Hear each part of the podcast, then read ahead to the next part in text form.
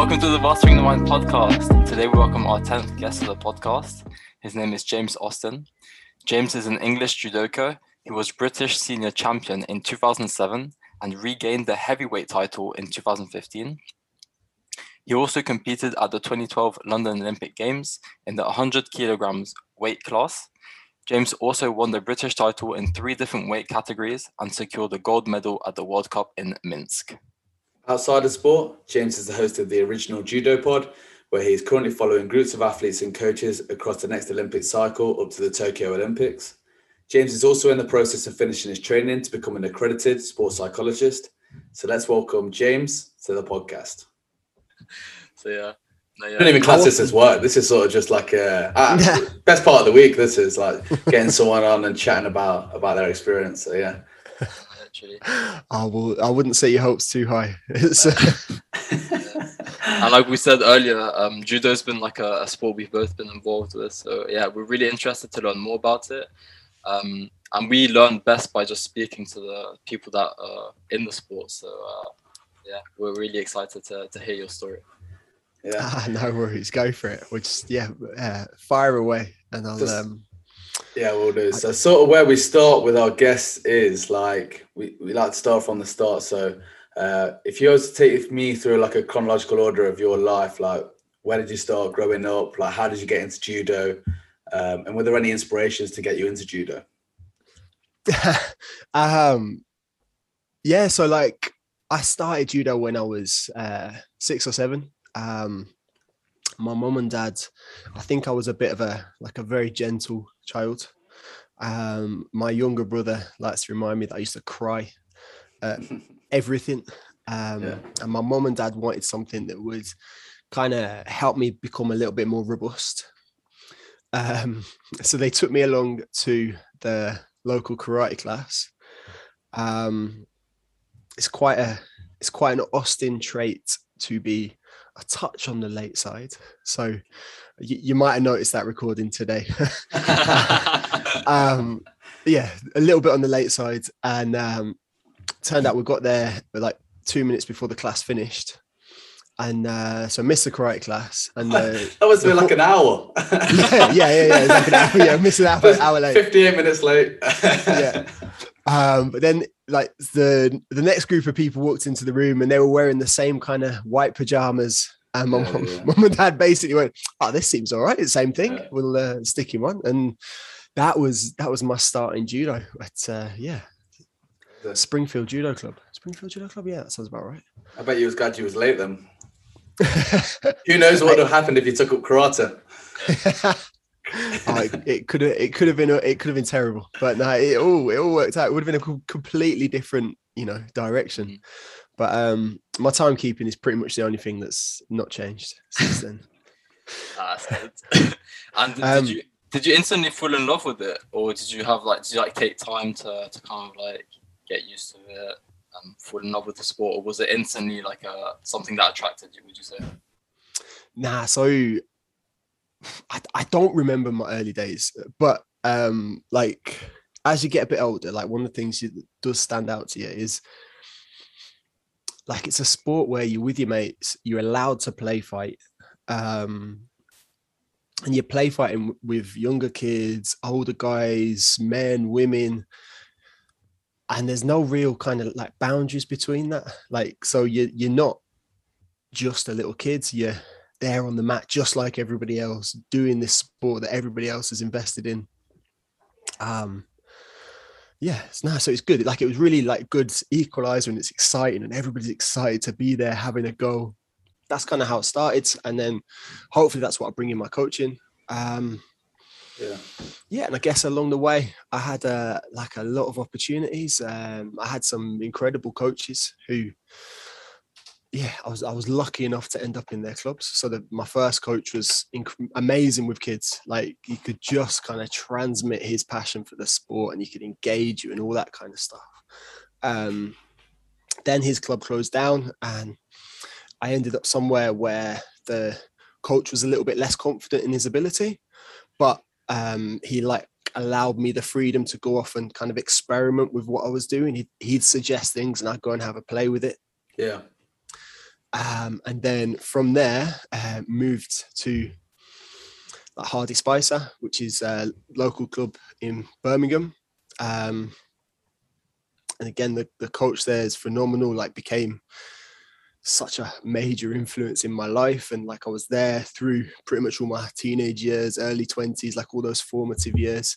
Um, and yeah, that man basically kind of created my judo, gave me direction in my judo in my life as well. Uh, that's uh, Fitz. Um, judo people will will know him. Um, uh, yeah, and then from there, ultimately, ended up moving to Scotland for to the performance centre, and um, yeah, good good things uh, kept continuing to happen. So yeah, all good. Was it always strictly judo, or was there any other sort of martial art you, you wanted to try out? Uh, I was never like massively interested in other martial arts. Like okay. along the way, I've uh, I've done bits of BJJ. Yeah. Um, I had yeah a couple of uh, pro MMA fights. Uh, decided I did not like getting punched in the head. Um, my, Slight my, difference. yeah. yeah. my brother went the other way, so he went oh, wow. uh, judo, and then he ended up he's he's professional MMA fighter. Mm. Um, so he went that way, um, and then quite quite enjoy boxing. So done a bit of boxing every now and then, um, yeah. not consistently. Um, but then ultimately had uh, my first daughter five years ago, so that knocked that on the head. So now oh, yeah, just just coach. Um, yeah, yeah, it's all good. Is there any any transferable skills that you were able to pick up from these different martial arts that you tried, like they dipped in and out of, and applied it to like your kind of judo career, or not really? um, so like the the the biggest thing was like a kind of a mental. So BJJ is like a really similar sport to judo. Um, yeah, that's why I was, that's why I asked because my friend he's like um British champion in BJJ and oh um, amazing. So that's why I sort of wanted to see whether because judo is quite popular in the UK, especially growing up. Like loads of my friends went to the classes and stuff, um, especially at like primary school and secondary school, um, which is surprising. So yeah, yeah, yeah. It's, it is it is one of them sports. We said this morning. It is one of them yeah. sports where like a lot of kids have like dabbled in it. You know, yeah. a lot of schools. It's uh, you, you, can go to your judo club, and then there's this kind of like younger sport, um, BJJ, that's desperate to be judo, but it's not quite. Yeah. Mm. um, I hope there's some Brazilian jiu-jitsu players uh, listening. It stands for it stands for basically just judo. Um, okay. And they're but yeah, it's it's it's like an offshoot, but it's a those guys are amazing. It's a little bit less impact, but it's like a, a science on the ground, so it's a small aspect of judo. So some of that is directly transferable. But the biggest thing for me was, um, yeah, from from my MMA, uh, I found the experience like nerves was something I always struggled with, kind of in judo.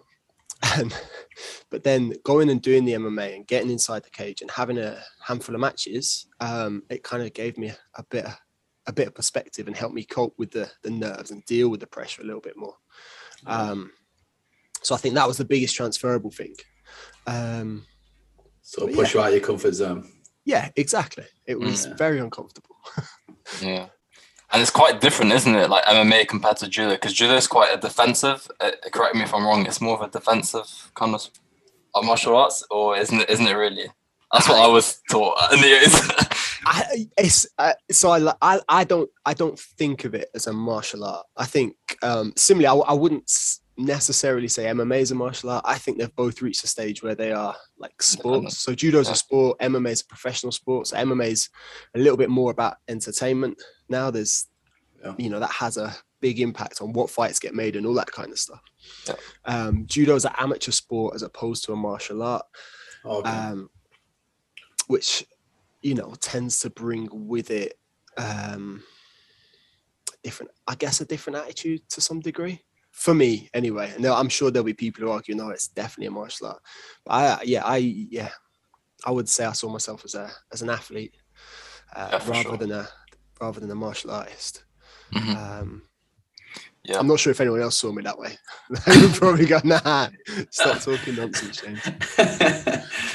Um, yeah, it but sounds like it's a very social sport. Like from what you were kind of describing, like earlier on, um, and I, I really resonate with that because obviously when we were younger, I remember all we did with my sister. She also did judo with me, and all we used to do is just like talk, talk, talk, talk, and that's in a sense that's what I enjoyed the most, being around others and like, and when you exchange partners, it's like that time, that resting time. It's like getting to know them, you know, and it's it's a very very social sport. That's how I experienced it. Anyway, I'm not sure if uh, if you would Ah, agree on that. No, definitely. Um, so I, I I coach at university now, so University of Nottingham, um, and then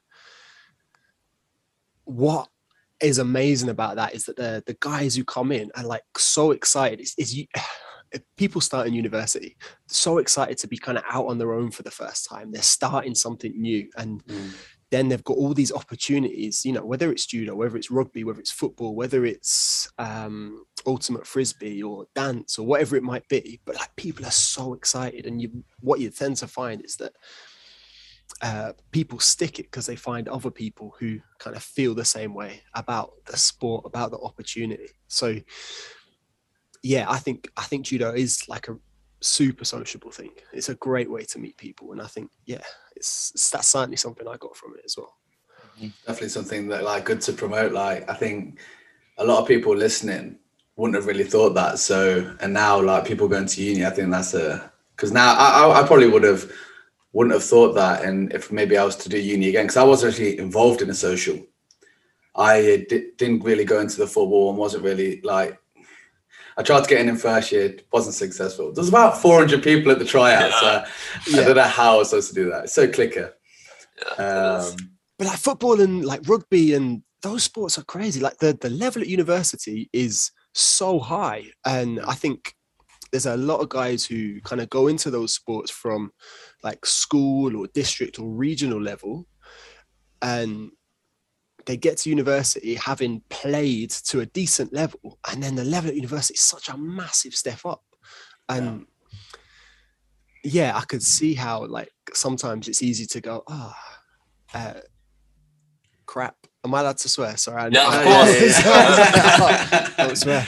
Um, I can see how people could go, oh yeah, I didn't make it. That was the thing I love. Right, I'll just leave it there. Um, yeah, that's what I did. yeah. Do you ever find people um, come to like your like judo classes as sort of a beginner? Um, Yeah. Like f- first time starting. Yeah, yeah, yeah. That's so like, again, you end up with like uh three groups on a on a judo mat. You get the guys who've done it before, who are super experienced, yeah, and it's kind of supporting them towards their like performance goals, I guess, from a university perspective. Yeah. Um, you get the guys who are, yeah, arrived at university.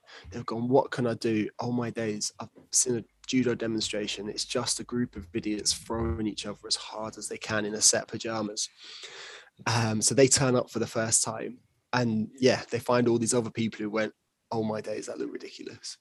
And then you get the guys who stick it out for that first year, and they're still there at the in the second year, third year. So they've got like year, 18 months, two years worth of knowledge. So you, you end up with those three kind of groups of people, loads of beginners, a handful of really experienced guys, and then kind of guys who've come along, they've tasted it, and they've gone, yeah, yeah, this is for this is for me. I love this. Um, so yeah, it's good. Love that. we talked about the social side of of uh, kind of judo, and another thing I kind of noticed also is there's a lot of respect in the sport. Is that like a value you kind of obviously promote when you're in your coaching and in your classes? Is like like watching you compete. It's like a isn't it? I think it's a must. You have to bow down to your opponent. Is it? Yeah. Is it- yeah. It's it's all about the sign of respect and yes. Tell us more about that. Oh mate, um, Is um, there much so, trash like- talk?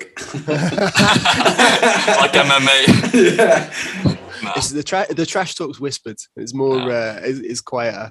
Um, nah, there's there's I think there's a, a set of values that come with judo, and I think um,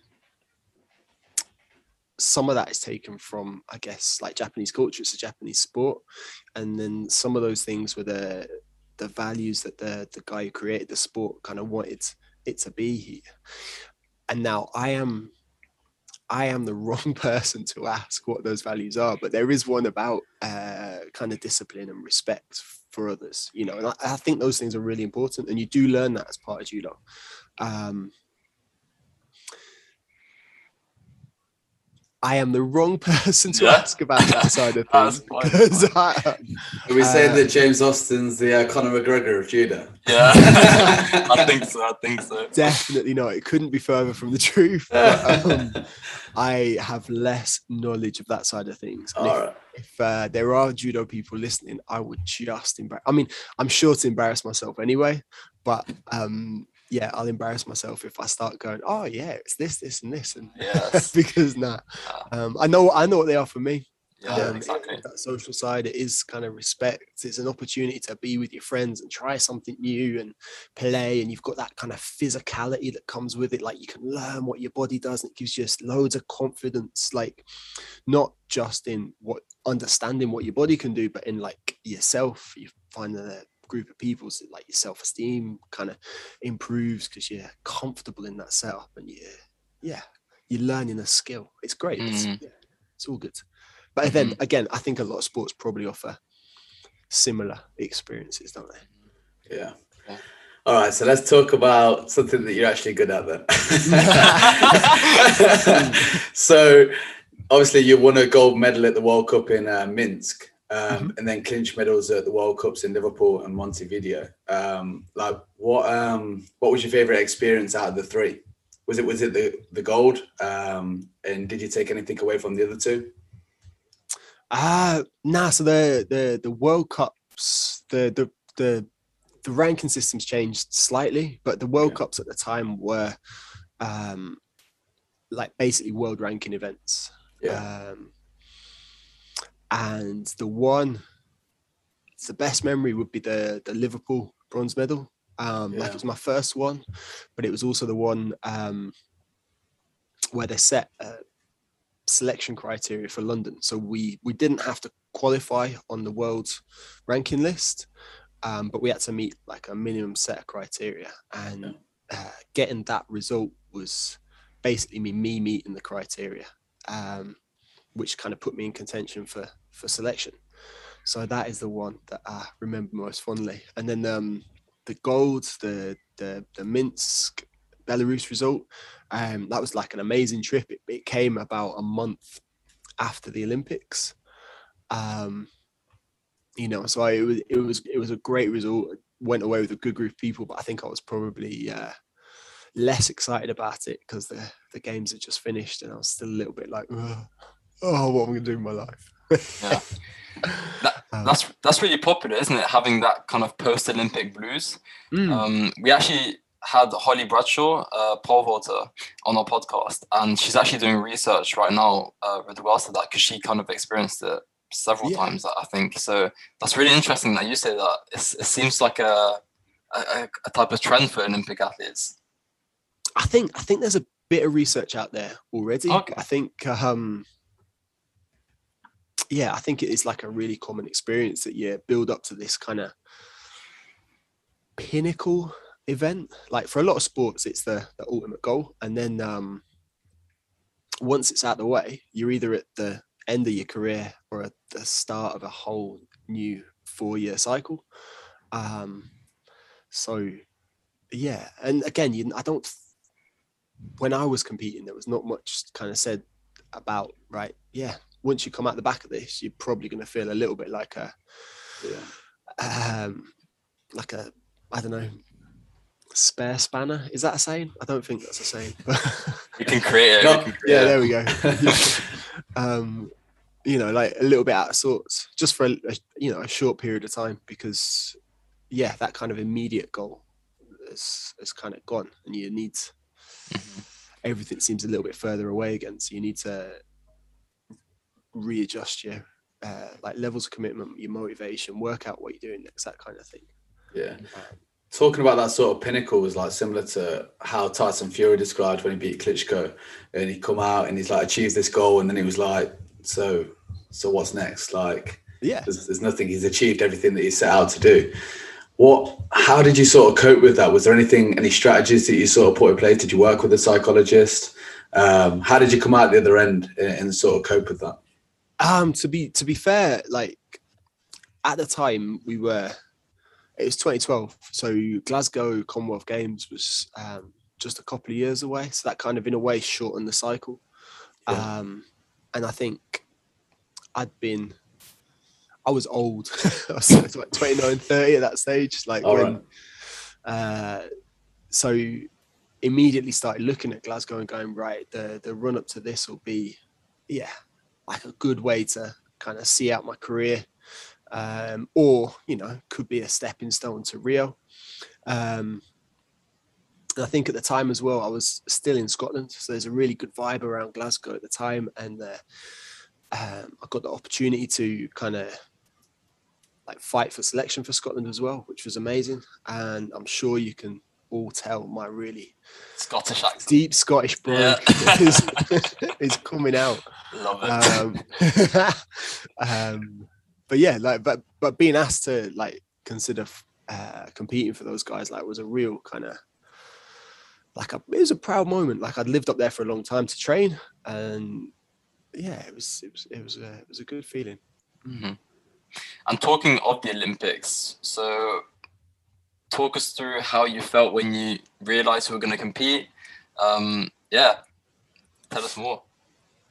Um, so it, like the whole the whole experience was like, uh, it, I think the whole running was a little bit was a great experience. Like that whole kind of like two year kind of Olympic qualification period, selection period was amazing because for a, a long time you're basically just traveling with your friends around the world, all trying to achieve the same kind of endpoint. Um, I think you you kind of reach a stage where um, a couple of my friends were really unlucky, but then the you know 'cause they missed out, but then you know there were other people I was really good friends with as well. They kind of achieved their goals. Um, I think I had a decent amount of luck, as in my main rival was an absolutely phenomenal athlete. Um, guy called Peter Cousins. He'd been a world medalist, like so. Um, he was really established on the scene, but um, from my perspective, he, I think he really struggled with injury after Beijing. Um, so by the time he actually kind of got back into the sport, you know, I was kind of up and flying. Um, Mm. and I think, yeah, I, I reached the marker and got the selection, and yeah, like that. I think I enjoyed the whole period. There were bits where you're tired. There were bits where you don't uh, appreciate it for what it is. Um, like you're going, you've just done, I don't know, three months of traveling from the last like four months. You've been at home for a couple of weeks and you're tired and you don't appreciate it for what it is. But when when you actually get there, like it was it was just incredible. It was a great experience. Um, yeah, like judo's a sport where I don't know if you can hear the background. My daughters are downstairs shouting, so you Oh, might get we got whoops and screams in a second. Um, but yeah, like judo's, yeah, you get one man and his dog watching the event, you know, and then at the Olympics, the home Olympics, we had ten thousand people in the crowd, and um, again, yeah, I was nervous before going out to compete, but as soon as they announced your name and the whole crowd like made the noise, it was uh chills, absolutely gave you chills. Um, yeah, it was a, it was a phenomenal experience, and I think at the time, like I was probably down for a couple of days because um, I had a tough draw and I got beat. Um, the guy was better than me, um, so the next couple of days I probably didn't appreciate it for what the experience was. But I Yeah. think I managed to by the end of, you know, the the, the remainder of the what the games was. It was yeah, it was a phenomenal experience. So you talk about like obviously competing at normal events like in front of not that much, and then going to the Olympics and competing in front of ten thousand. How did you? Are you someone who doesn't really struggle with pressure, um, or was it quite a big like you have to adapt in that moment? You know, I, I, I Um, feel like I struggle because I obviously like playing foot, Sunday league like football. I'll like go and play in front of no one, and then suddenly I'll play a cup final at like um, Leicester's training ground, and suddenly I'm absolutely the pressure. I'm a striker. I'm panicking. I can't imagine what it'd be like at the Olympics. Yeah. Um, so I, I, I think I was always, uh, I was always the other way. I think I was always, I felt the pressure when I was competing against people that I've beaten before. Oh, wow. So if like if I was up against someone who I felt was good, I was like, all right then, yeah, bring it on. This is a great opportunity for me to demonstrate my skills and my ability. yeah. Um, you know, so the Olympics was similar to that. The guy I came up against was an incredible athlete, been world champion. Um, and it was an opportunity to try and just go out there and chase him and, demonstrate what I could do.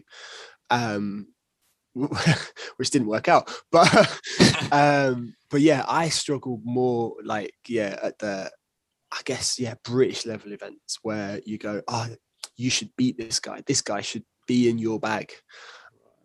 And that's Yeah. where I put more pressure on myself at those ones. Um, and I don't think I ever dealt with it that badly. Well, there, there's probably occasions where, yeah, I did deal with it really poorly. But you know, I think on the whole, I think I was pretty okay with pressure. And do you think competing at home, so obviously it was in London, do you think that added any external pressure or was it this is even better? I'm gonna thrive now because I've got my home crowd behind me. Oh mate, no, I loved it. I Yeah? I loved the experience of Mm. having um again, it's like it- it- football. I don't know if you do you when you when you're playing football, do you did your mates come down and Yeah. and watch? Yeah? Yeah. like sometimes they'd rock up and they'd go out for drinks you after the match. Yeah. Yeah. Yeah, we- judo isn't like that. Judo, like if you if you go to an event, an event takes a day or two days or a week. So unless you are madly in love with the sport, you're not really going to go out of your way to go and watch it. Um, and similarly, now that it's like streamed all over like YouTube and everything, it's it's not something that you'd massively go, yeah, yeah, I'll go and I'll go and search that out and go and watch it because my friend's competing. Mm. Um, so it, it, I, I thought it was just a great opportunity, yeah, for my friends, my family to all be there, and I, I love that bit of it. Um, I don't know. Did you like when you guys were com- playing? Yeah, did you dislike having the eyes on you, or was that uh, was that something that wasn't really a factor? it, it wasn't having the eyes on me it was sort of the pressure to perform maybe Mhm. it's because like if, I, if my friends were there I'd, I'd get excited to sort of like maybe try and put on a show Yeah. uh, but then maybe because of my position like being a striker like you've got to score the goals for your team and especially in such a important game in our in our eyes meant, meant the world to her. uh, yeah, that that sort of pressure to perform. uh, That's what I felt. Um, and if I perform badly, then yeah.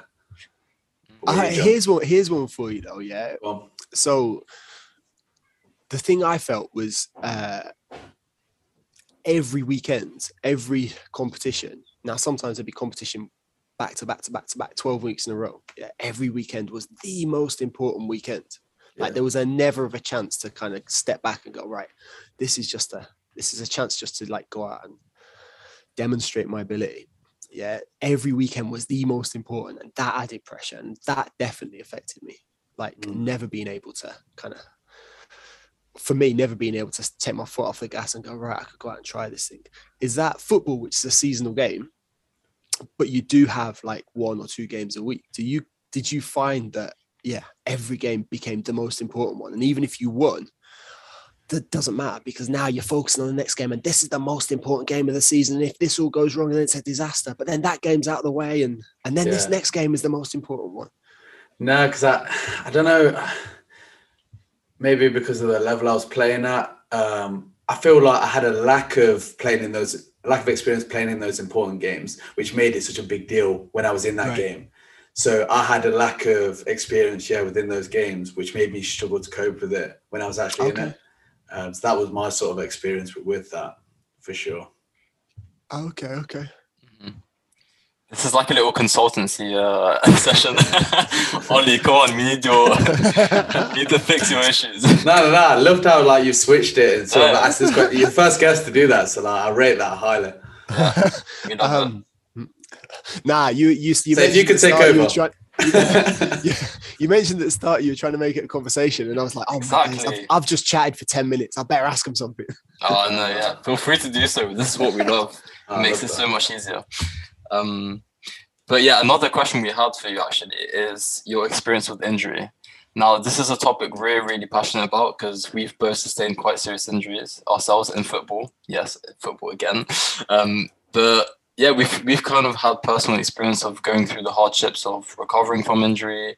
Um, you know, like tell us more about that. Like, what was your kind of experience with that?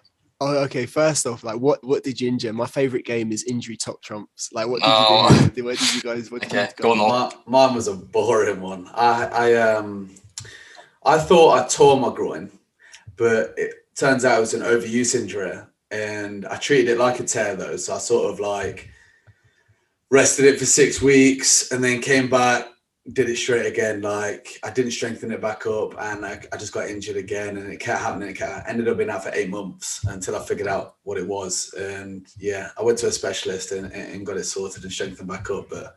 Eight Did months you have out. to? Did you have? Did you have to get a surgery? No, I just had to because I'd, I, I'd rested it. I was in the position now to sort of strengthen it back up. So I, he gave me a load of exercises to do in the gym. Um, Yeah. That I sort of just had to persevere with every time. Wow. And, and yeah, I, I don't really have problems with my groin anymore. It's more my Okay, okay. hamstrings now.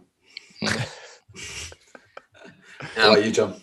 Yeah, mine was like a contact injury. So I got tackled in football in the knee area, and that kind of ripped my patella tendon. So that ripped kind of like a piece of my tibia as well. So I had to have surgery, obviously, uh, screws put in, uh, and I kept them for like a year. And then after I got them taken out, so yeah, I'm, I'm I've got a lovely scar down the down my leg. um, you can yeah, it literally. Um, yeah, it's, it's actually like I've never fully regained the muscle of like my Oh, left really? leg. Yeah, you can see the difference on my thighs, and yeah, it's it's really something that's that's like that leg has always been weaker now. Um, Is that? but yeah, Is that because you still skip leg day? yeah, probably, probably, literally. Uh, Um, but actually, I had like one of my best seasons after that injury. So yeah, and I ended up wearing like a it was like a knee protector, like a support. And even when the doctor told me I could take it off, I kept it on because for me it was just like I felt more comfortable having it on, you know, uh, like Oh, mentally. So, uh, so yeah, those are our injuries for you. Which one was the best? Oh man, I've I've got to go with the knee injury. I've mine, to mine- mine was boring. boring and frustrating. That's what it was. yeah, I can imagine. the groin Um, area that that's painful. Like, It's just that it kept happening, like, Yeah. and I didn't know what it was. It was just like, ugh, so annoying. What's your injury? Oh, uh, do you want the do you want the list? Do you want the Go on, list it off. So my so I was relatively lucky like through my career. Um, I had a few surgeries. I think that's for a competitive judo. That's relatively normal. Um, I think I had a sports hernia, so uh, I had surgery on my groin, which Oh, is groin. it's like it's basically a low hernia Yeah. um, old man's old man's uh, injury, but I had to have a mesh put in, so it wouldn't it wasn't something like a physio. So I had a mesh put in to hold my stomach together. Um, had shoulder surgery. I got a yeah, it was so it was yeah, uh, uh, like tearing my shoulder. So uh, slap tearing my shoulder. So I had surgery for that, um, and that was that was a hard one to come back from. I think that was like four months, five months. Um, but to be fair, my my career basically was ended by injury. So um, yeah, again, like last couple of weeks before the Commonwealth Games was due to start, I um, had a yeah knee injury um, that pretty much finished me. Like so, I tore my ACL, my LCL, um, and I, I chipped like the uh, femur. Is that the, the bone Yep. in the top of your leg a little bit? Um, so I had a bit of, bit of surgery to like do that. But you know, again at that stage I was like 33. Um, I was kind of like a year on the rehab trail, and then I had half-hearted attempt to come back, uh, but every time I trained, my knee would blow up. Um, So another six months, another year. Like by Rio, I knew it wasn't going to happen. Um, Yeah. Like to be fair, like before Rio, I knew it wasn't going to happen. But um, yeah, like How difficult is that was- injury to come back from? Like, because I'm I'm interested. Obviously, I keep relating this back to football just because. but um, like Van Dijk and like him coming back from his ACL, like, is he going to be the same player? Like, how difficult is it to come back from an ACL? Because everyone that seems to sustain it, think like seems it seems to be so detrimental to their career. Yeah, I think there's a there's a lot of different ways people kind of treat it now. So I think the traditional ones would like either have a it's a bit of your patella or a bit of your hamstring grafted yeah, into your knee. Um, I think I was, you know, early on. There's a new thing where they wrap something round it, round the remains of your um, ACL, and like attach that, uh, like using some kind of material so it doesn't impact your hamstring, it doesn't impact your knee at all. Mm. Um, and again, that it was meant to be pretty good repair. Like the thing that kind of stopped me was more the the bone kind of never properly recovered, and my knee swells up constantly. Like if I do any kind of training.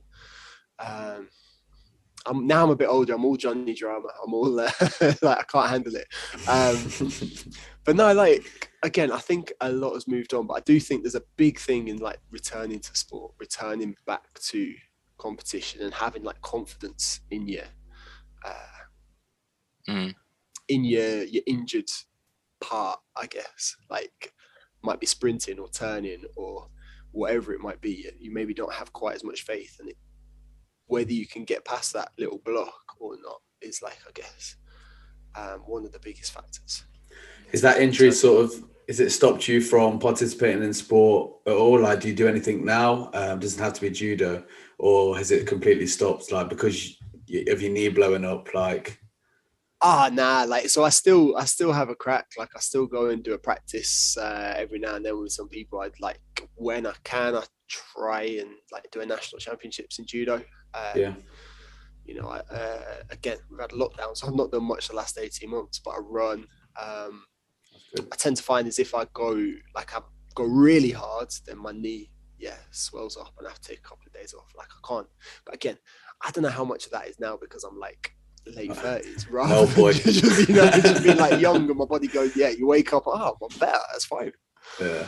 Um, yeah, you know, Apparently, it's like one of the most painful injuries you can sustain, like in the moment. How, like, how did you cope with that? Like, oh, Ah, so like we had uh when when my ACL went, it it was like a really audible snap, like a really loud snap, and there's like hundred people in the room. And the way I remember it was, the way I remember it, and probably no everybody else would be like, "What? What is he talking about? What nonsense?" But the way I remember it was like I probably screamed, but um the physio off the side of the mat, who was said who was like 20 meters away, said he heard it.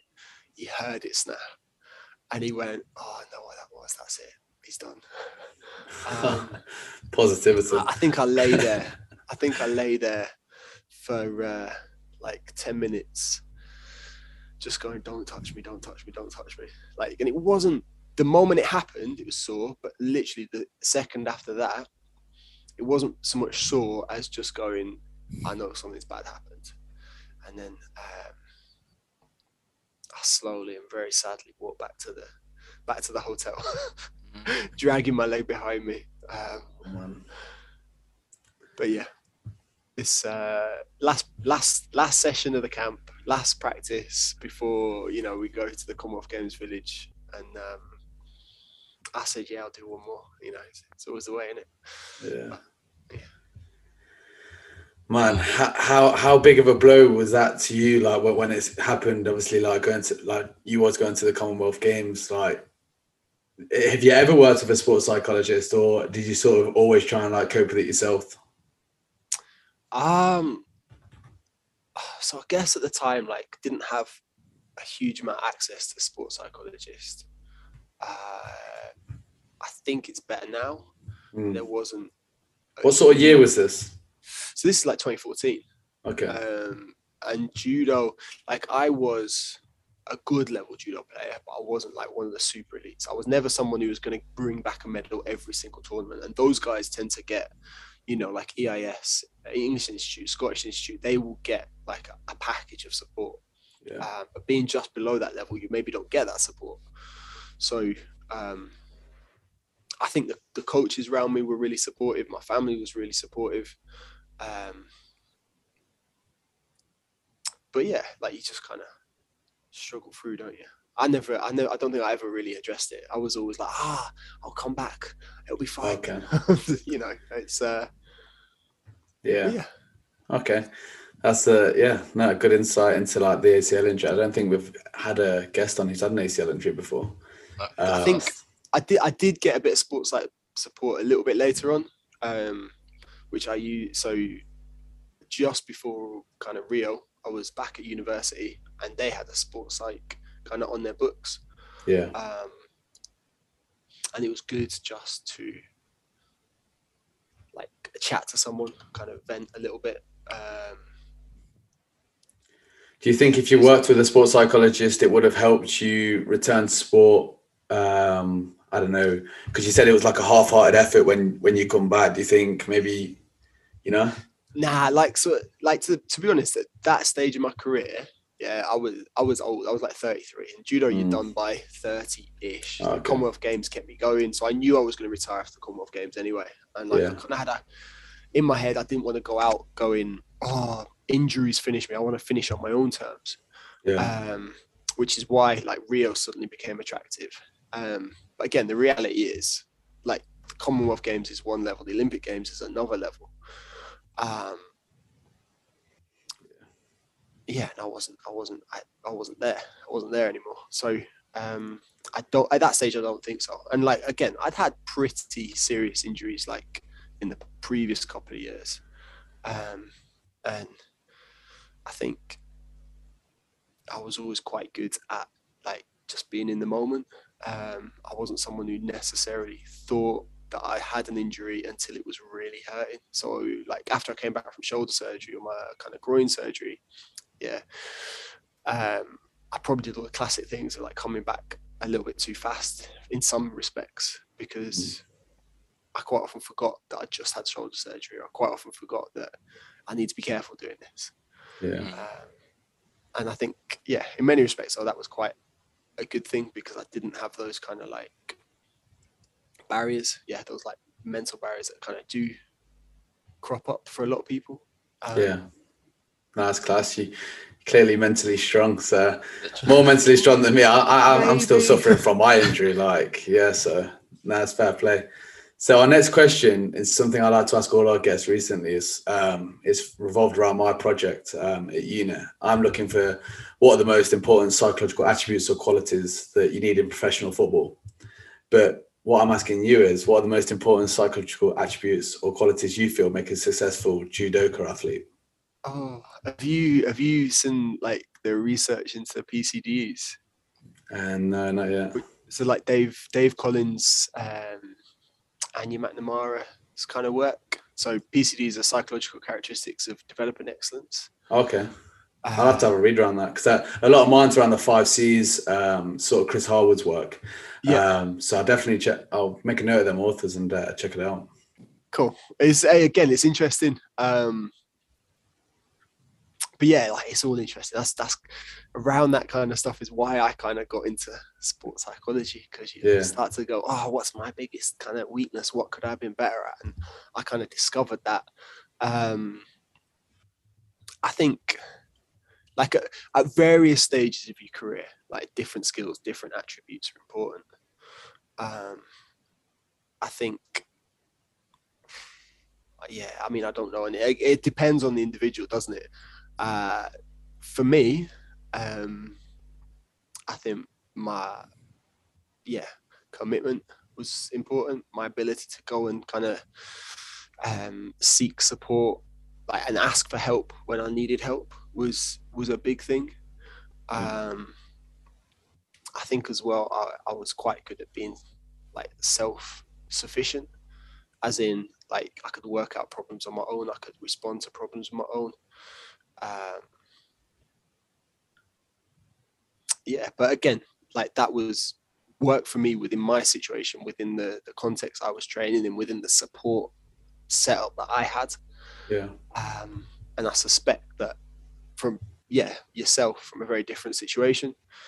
Other skills are important, aren't they? Other attributes become more important. Yeah. Um, and again, as the situation changes from time to time, whether it's coming back from injury, whether it's playing in a big game, whether it's um, dealing with your friends and family on the sidelines, whether it's dealing with abuse from the referee or like trying to learn a new skill, like in all of these different situations, different characteristics become important. Um, Yeah, no, hundred percent. I so- completely agree. yeah, so I bailed on your questions. That's really interesting, actually, that you say that because I see that as a kind of uh, limitation or criticism of of a model like the five C's, you know, or mm-hmm. like another perspective because it's like context specific, it's individualistic, whereas the five C's is kind of generic. But maybe you need both, you know, to kind of, you know, I don't know. But it's interesting that you say that. I've never, I've never thought about like seeing the athlete first and look at what what they need, you know, to develop and what attributes they require depending on their situation. Yeah. That's really interesting.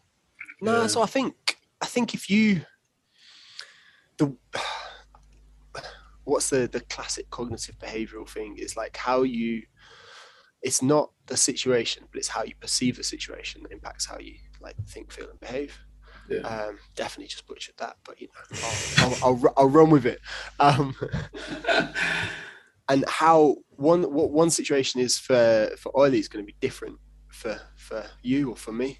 Yeah. Um, and I think therefore it's going to require different skills, but it's also going to require different resources. So, um, one of you might be really good at imagery. Some people always done. One of you might have been really good at like um goal setting. Like these are skills that you already have in the bag yeah, um, you know, understanding what commitment looks like, understanding like what the behaviors are for um, like planning and preparation.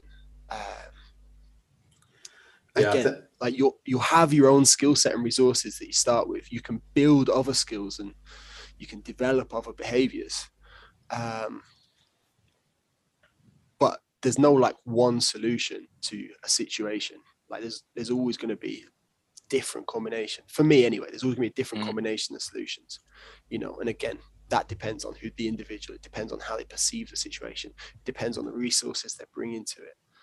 Yeah. Uh, I think it's important for us to sort of um, show younger athletes that developing your psyche and, and your men- mental attributes and psychological qualities alongside just developing your technical and physical aspects is, is super important to be successful. And that's sort of what I'm trying to do with my project. Um, I'll actually be delving into like different scenarios within professional football. So like Yeah. you talk about different situations. I'm like posing vignettes, uh, which is basically a scenario. So the game's going against like your team. Like, what sort of behaviors do you look for in your goalkeeper? Like, what sort of if they've made a mistake, like Yeah. how do you want them to react and things like that. Um, so yeah, it's definitely because now whatever I find, the under 23s and the under 18s will be taught how to develop these characteristics that these coaches are looking for. You know, so it's definitely important because I I find I had this conversation last night with a friend where a lot of these lads in these academies, especially from young, are, are just developing their technical and physical aspects and, and, not really got the knowledge to um, develop their psyche. And you find players like Jordan Henderson was the, the player that popped up yesterday when I was talking to him that he's not the best midfielder in the world. But for me, if he's fit, he starts for England, like just because of his psyche, like his, his mental attributes. So um, he's definitely an example. Um, if you're not the most technically gifted, you can definitely make up for that in other areas. Oh, definitely. But uh, like football's one of those.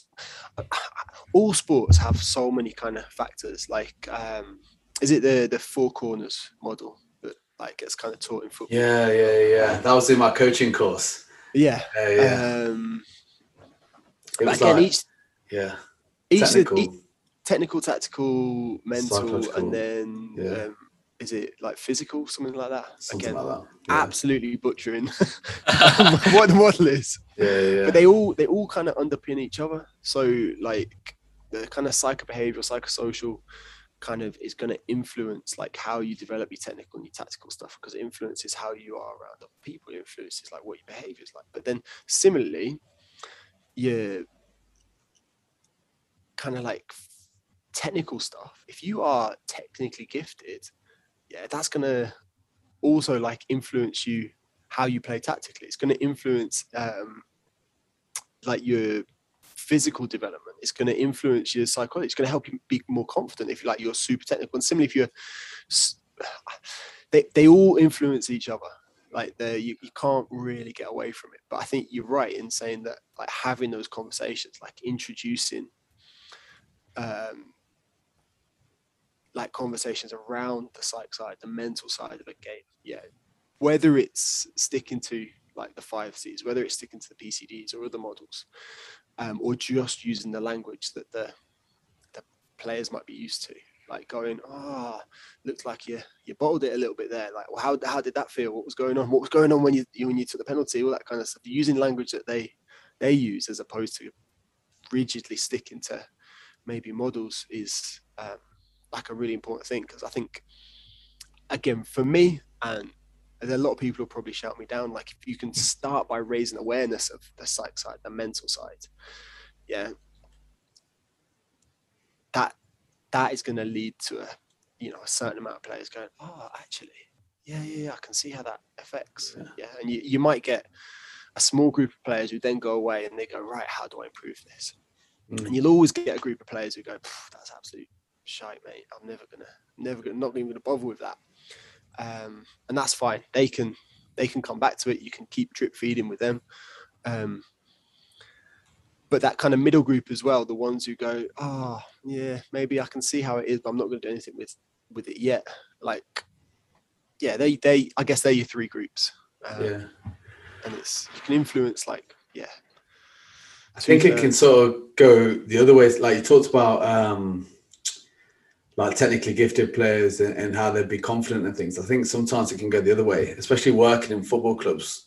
Some of these lads, like the best players in the academy, and they'll think that they can get away with not doing some of the other psychological qualities like commitment to the coach sometimes like not packing away after training or not having to communicate on the pitch because they're better than everyone else what like give me the ball and i'll do the i'll do the rest you know um, so I think it can go both ways in sort of developing that understanding within them that these coaches are looking for other things than just them being technically gifted and confident is um, is definitely important because that can stop them from a lot. A lot of these players don't actually even make it through because of their egos. You know. Um, yeah, definitely. Um, I, I, yeah, I was I lucky enough to like coach judo to um, Birmingham City under 18s for a little while, um, and I, yeah, again, you definitely see like a, the range of kind of behaviors in terms of engagement. There's a group of guys who have absolutely no idea why they're being asked to do judo instead of football because all they want to do is football. Yeah. And then you get another group of guys who are going, oh, well, I've been asked to do it, so I'll kind of just stick it out and have a go.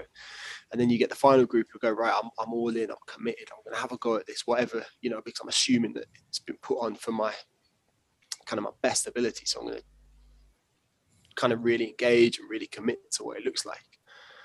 Um, and of, of course you see that. But then there, that's that like the psych side's a differentiating factor, just like mm. the technical side's a differentiating factor, yeah. just like no, the physical side's a differentiating factor. Um, you need a bit of everything, really. Yeah. Yeah. You know. I've found that balance. I mm. think it's super important. And you can't you can't win every battle. Like I think the the biggest thing from my stage two is that you kind of when you start working with people or you've been brought in to work with a group is you kind of go oh, I really believe in this, right? Everybody's going to be on board because I'm so passionate and I'm going to get everybody on board because they'll see it. And the reality is that that doesn't that doesn't happen. Like you, mm. you, you get some easy wins. Um, you get some that you have to work a bit harder at, but you're always going to get some guys who just go, I'm, I'm great. I don't need this. And sometimes they're the ones who don't make it. But equally, sometimes they're the ones who do make it. You know, they're the mm. ones who go, yeah, go through. And it's it's different for everyone. That's a sort of perfect time to move on to our next section, which is like you talked about your stage two. So sort of talk about your life outside of, of just judo. So obviously you're on your stage two. You you're becoming a um, sports psychologist. Like, what sort of got you into psychology, and, and how come you've decided to pursue that alongside judo? Um, so I think in kind of many respects, I think the, the the psych side was one of the limiting factors of my kind of uh, yeah game.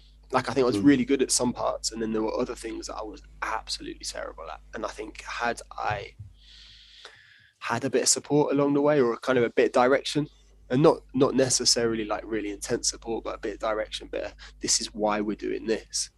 Um, I might have had I might have had a better career. You know, having said that, I had a decent career, but um, The- that's how I got into it because I was like, yeah, I could see this is a limiting factor for me, and I would like to go out and support younger athletes to develop the skills that I wish had been introduced to me. I, you know, that's why that's why I got into it. To give back in a sense, from your kind of experience, also, is that kind of uh, reason? Say that again. Sorry. to, to give back to to kind of like give back to others in a sense, Yeah. and uh, yeah, from your experience, use your experience. Yeah, definitely. Like, so I, I I've got a role um, as a yeah performance psychologist. I work with some uh, athletes across different sports. I also work in kind of sports development, like with uh, school games and with like kids in schools around my area, supporting them to have opportunities in sport. And I think they kind of stem from the same thing, is that I had some incredible opportunities through my sport. Even if you if you take away the Olympics and you take away all of that, like I had some amazing opportunities, you know, because I pursued judo and I had chances to travel the world and meet people all over, and I made some great friends and um, had fortunate enough to have some incredible coaches. You know, I um, didn't talk about my coaches in Scotland, and they were amazing. They were so supportive um, when we moved up there. But I'm like really conscious that I would like to have roles now that, um, yeah, kind of helps me maybe support more people on that journey. And part of that is giving people the opportunities to play sport, take part in sport, and then another part of that is um, going right. I think this is an important part of you know performance, and I think with my experience and my understanding now, uh, I can I can support people with that. What kind of psychologist would you say you are? Are you more of a humanistic or or do you not know yet? I hate this. I hate this. Uh, the question on your philosophy. yeah, but because we actually did this recently, both of us, so and we kind of explored different philosophies, and we're trying to figure out. Well, we haven't started yet, but we're trying to like figure out who who we are as a sports Yeah. psychologist. So we're kind of curious to know what your approach was. um, brilliant. so, I I think like I am comfortable as like a cognitive uh, CBT kind of practitioner. That's the same as me. Um, say again.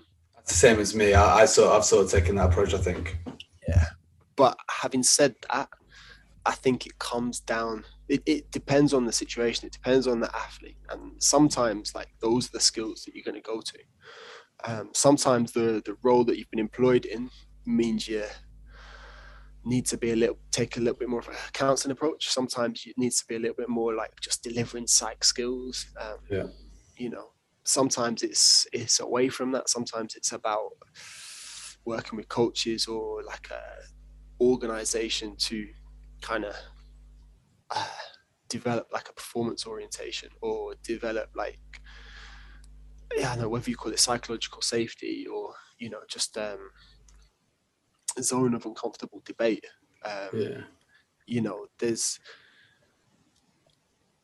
I think the BPS like you to be able to say this is the kind of psychologist I am, and I wish I could say that to you guys, but I think like I've, I'm comfortable in the the approach I use, Mm. um, but I do think there is so much that's dependent on the role, the situation. Um, Yeah. again, did you did you do did you do the the kind of pyramid Poczwardowski Yeah. Yeah, revisit? yeah. Poczwardowski. The recent, the most recent assignment, that reference was in it so much. yeah. You've used Pox that, right? Sadowski everywhere. Yeah. yeah. I read that all the time, and sometimes it makes sense, and sometimes you go, "Oh, It took me a long while to get my head around it. Same with John. Like I remember Yeah. us talking about that Simon. It was um, difficult trying to figure out like where you are lie, but something we really promoted during the podcast where we spoke about our philosophies was having that sort of flexibility and not being just tied down to just that philosophy. You know, like like what you've just said. It depends on the scenario. um, Definitely. for sure. don't, don't get me wrong i do think it's important to have like um an understanding of how you practice because it helps you approach a situation and go right this is how i'm going to work in this situation ahead of time this is kind of my my kind of go-to um as opposed to just making it up on the spot Mhm. there's an ice cream van outside now i don't know if you can hear that Yeah, yeah. I don't know. It's, it's raining outside my windows. So I don't know how there's an ice cream van outside yours. it's you know it's uh, birmingham it's uh, always ready for an ice cream I'm in Leicester, so like I'm not far away.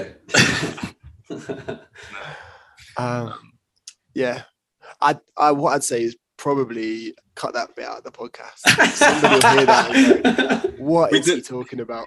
we Um, did say at the beginning we weren't, we weren't going to put you on the spot with any questions, but it sounds like we did just Yeah. then. So when I uh, heard when I heard you ask that question, John, I was like, "Oh, here we go." How's he gonna respond? nice. um, but yeah, no, sort of like moving moving back into it. Like, um, so you host the uh, podcast, so the original judo podcast. What sort of got you into that? What, like, when when about did you start? It seems Um, was it during so lockdown think- because everyone seems to have done that. nah, I'm uh, I'm the longest running, second longest running judo podcast. When I started the judo podcast, yeah, the podcast about judo. If uh, you hadn't guessed, Yeah. um, there was literally no other podcast, so I called it the original judo podcast. However, by the time I published my first episode, um, some other idiot.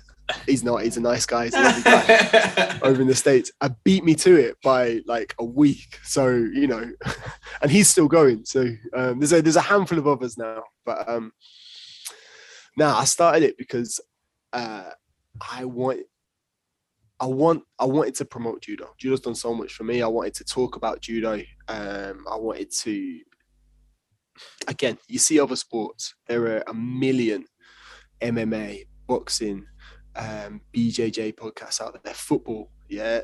Every man and his dog's got a football podcast. Um, judo, there was in in the English language, there was nothing in in 2017 or 2016, whenever I started. Um, and then me and this other guy started, and then this last year through lockdown, other people have gone, "Oh, I could do this a lot Yeah. better than those guys." um, you know so um it was also a way for me to kind of keep in touch with like my friends my peers um i am terrible at keeping in touch with people you know um and it's so easy to go a year without speaking to someone who i used to train with every day you know we used to go away you'd spend half the year around the world with them um, so it was also a good way for me to go, oh yeah, yeah, come on, come on, let's go and have a chat and let's put the world to rights a little bit and moan about judo and that kind of stuff. So there was that as well. Um, and then the last thing was uh, I, it was something I was uncomfortable with, and I wanted to just get better at. Really, I, I yeah, public speaking is not something I'm great at, um, and I always try and look for opportunities to take it. Um, And the podcast is now not absolute shite. Although people listening to this might be going, oh, "We're definitely not. We're definitely not tuning in for that." he just rambles on. Um, No, no, no. but yeah, it was an opportunity to like start talking to embrace something that I was really nervous about, and you know, it was a good thing. So, um, and there's there's directions I'd like to take it in now. You know, that do the same thing. Like, so I'd like to talk more more talk more about performance psychology, um, how it relates to judo. I'd like to talk more about well-being, how it relates to judo, because again. Putting myself out there, committing, kind of like you guys are doing with the podcast, committing and going right. Um, I'm gonna yeah, I'm to put myself out there and like try and demonstrate my knowledge. I'm going to take some risks. Um, that's it's quite scary. So No, it's it's a huge huge step to do, and that's sort of like was our goal. It wasn't really for the numbers and, and things like that. It's sort of to develop ourselves as like if we ever got into like lecturing or um, we're gonna have to speak in front of teams and things like that. Like during presentations, like we weren't the best. Um, but like this is like it's helping us out loads in terms of speaking and, and things like that. So there's so many benefits to it, and it also helps develop our knowledge. Like our first eight or so episodes, um, we did it strictly just we didn't have guests on. We just spoke about topics within psychology. Yeah. Spoke about it, tried to put it in layman's terms for people to go away across all sports, even in everyday life, to sort of go away and be able to do that topic. Um, and it develop help develop our understanding of it as well, Yeah, um, a, a deeper understanding, especially about topics that we found difficult during our studies. I mean, self control that was probably one of the hardest um, assignments I've ever had to do. And we did a podcast about it, spoke about it for like 50 minutes. Like I would have never dreamt about that, but Yeah. it's so good, so good doing a podcast. yeah, it's, it's it's such a great way of kind of like reflecting on your knowledge and then again taking that risk. When you when you put out your first episode, like how did how did that feel? How much editing did you do for your first couple of podcasts? And then Uh, Yeah, we didn't really edit that much, but it was the cringiest podcast uh, ever.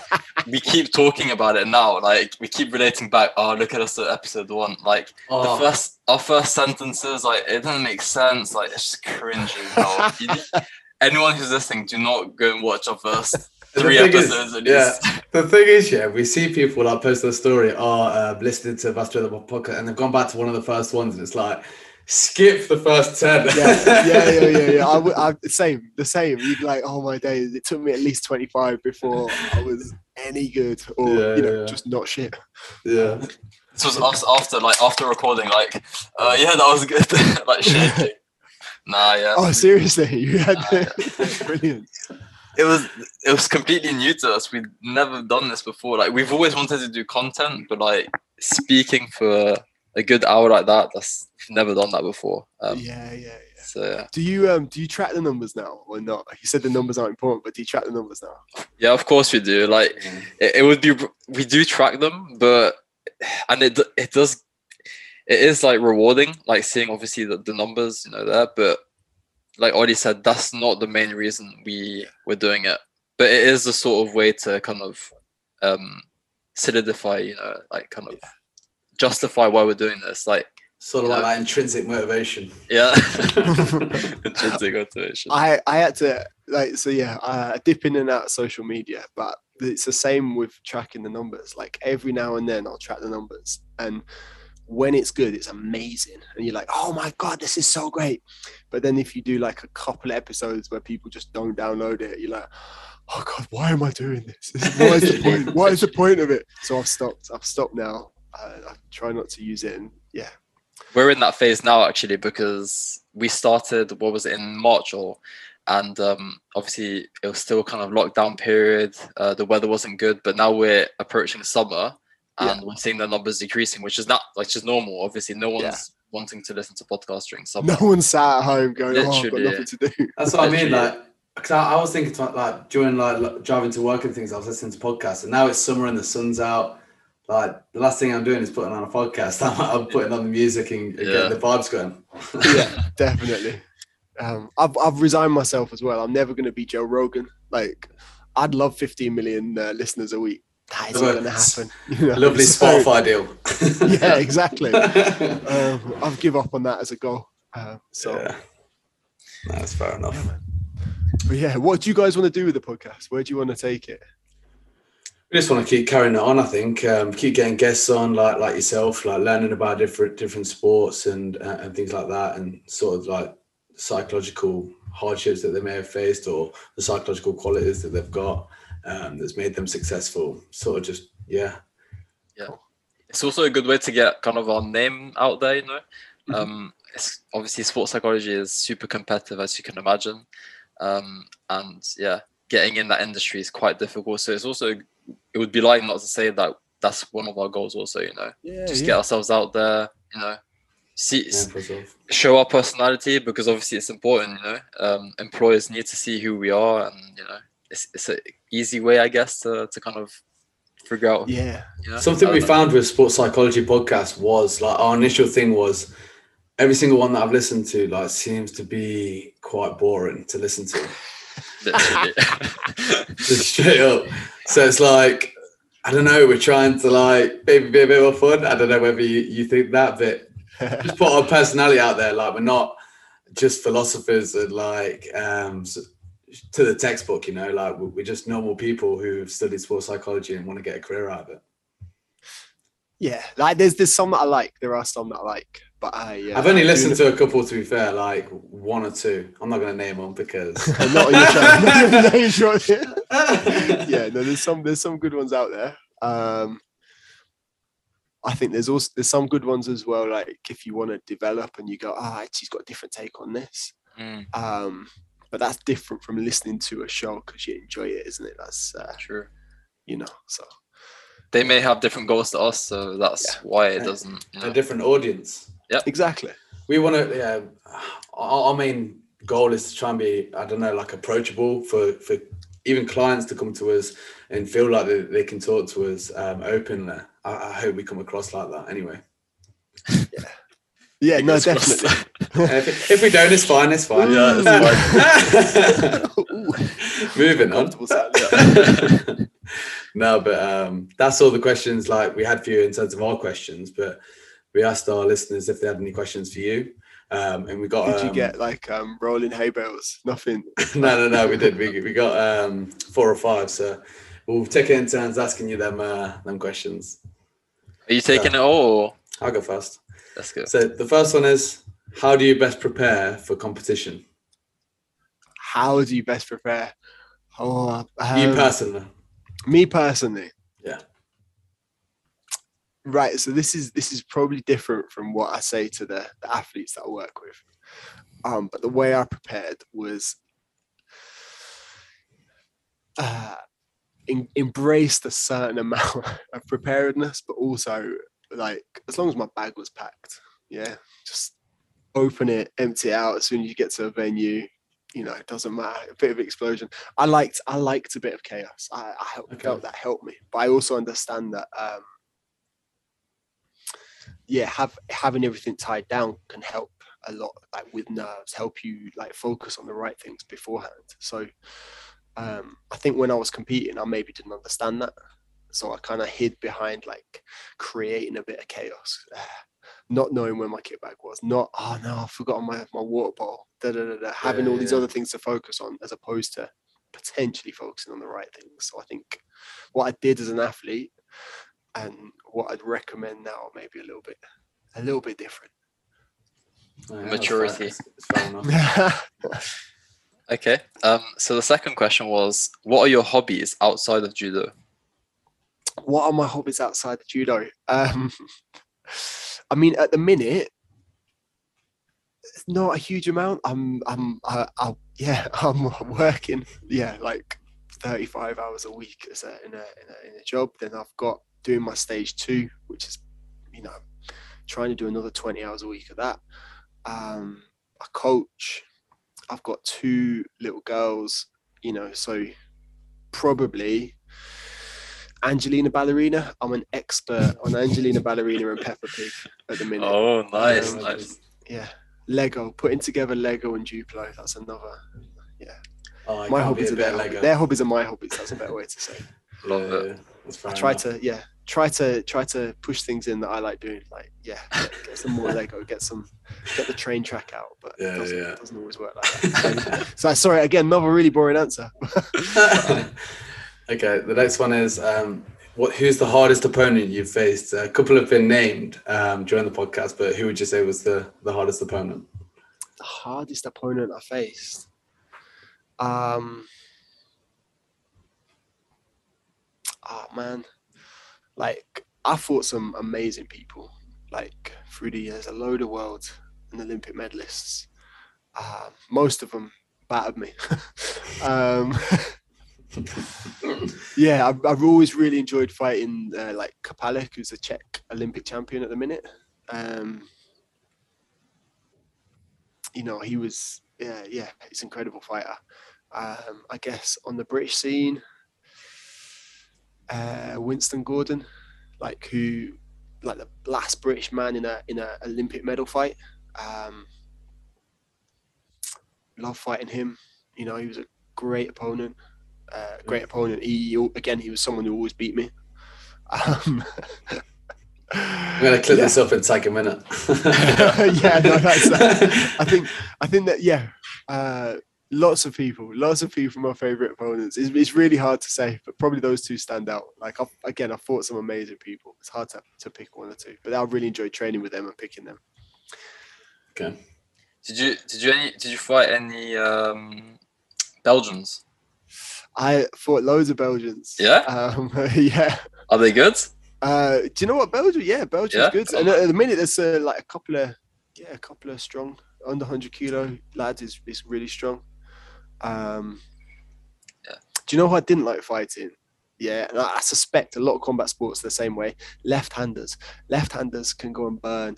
For like, there's if you are left-handed and you fight left-handed, you've got, I guess, in many ways a an advantage because you come up with a completely different stance and you it's the same in boxing like you're so used to right fighting right-handers and right-handers are so used to fighting right-handers as well because Yeah. like the ratio is like what is it seven to one ten to one something like that so i can tell you who i didn't like fighting um, Go ahead. those guys yeah Yeah, Oh yeah, yeah, yeah. I can imagine. that's, that's horrible. Um, so our last question. left-handers aren't horrible people who left yeah you know it's just just but yeah yeah, don't- sorry, sorry, audience. Sorry, everyone who's left-handed. That's not what I meant. It's, uh, Uh, Jordan but- said that Right, moving on to our last question. So, what were you kind of thinking before you stepped on the mat when you were competing? Um, so I tried to think where my hands were going to go. Like, um, there's that there's that Tyson quote, isn't there? Like, uh, everyone's got a plan till they get punched in the face. Yeah. Um, And that was you in MMA. yeah, pretty much. Like, oh, this is great. Oh no, I don't like this at all. I think I'll stick to Um, judo. yeah, yeah, yeah. But um, in in judo, you've like it's not quite like that severe. So you once you get your hands on, you can control the distance. But getting your hands on is the key kind of key point. And if you wait and let the person get the hands on, then they dictate that kind of part of the fight, um, and you spend your time trying to fight out of that position. So for me, the thing to focus on was where my hands were going and how I was going to get them on. And, and if I managed to focus on that, then that usually led to a good, like a good uh, experience, good performance. Then when I got caught up thinking about, oh, my opponent does this, what if he does this? Like if I got lost in that side of things, then that usually led to a bad kind of performance or a bad experience. Mm-hmm. That's a good answer. Um, but yeah, in terms of like the questions, they were all the questions we've had for you uh, from the guests as well. So thanks so much for uh, coming on and like sharing your time with us. Uh, really appreciate it. I've actually really enjoyed like learning about judo and stuff Yeah. because before my knowledge was very limited. So I've definitely learned a lot now. nah, Um, guys, thank you for having me. Really appreciate it. And sorry for A, just wittering on, and then B, kind of leaving twice, like, or having to move and then just going downstairs. Yeah, you had to fill the silence, but um, it's all good. It's all good. That's gone well, I think. Uh, we normally give um, the guests like uh, 30 seconds or so just to shout out anything they've got. But um, all the links to like your socials and, and your podcast will be in the description below. Uh, but if there's any projects or, or things you've got going on, like feel free to shout it out.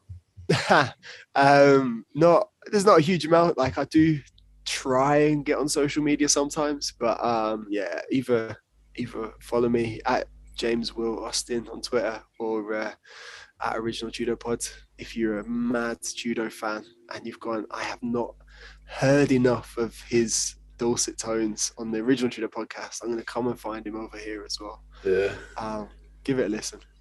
Um, but yeah, Yeah. get people and get in touch. I mean, I usually respond within three or four weeks. That's facts, guys. Wow. no, Um, joking. yeah, guys, thank you for sticking with me, getting me back on here after I cancelled last week and then I missed the call yesterday. I apologise for my terrible Ah, we're joking. That's completely fine. We understand, man. Yeah. Busy Cheers. times. Um, sound all the best. Yeah. So I'll do the uh, I do the outro now. So if you could please share this with your friends or someone you'd feel will benefit from it, and most importantly, like, subscribe, comment down below any questions you had um, about James or uh, any guests you want to get us on in the future. Um, other than that, thanks for listening, and uh, we'll see you in the next one.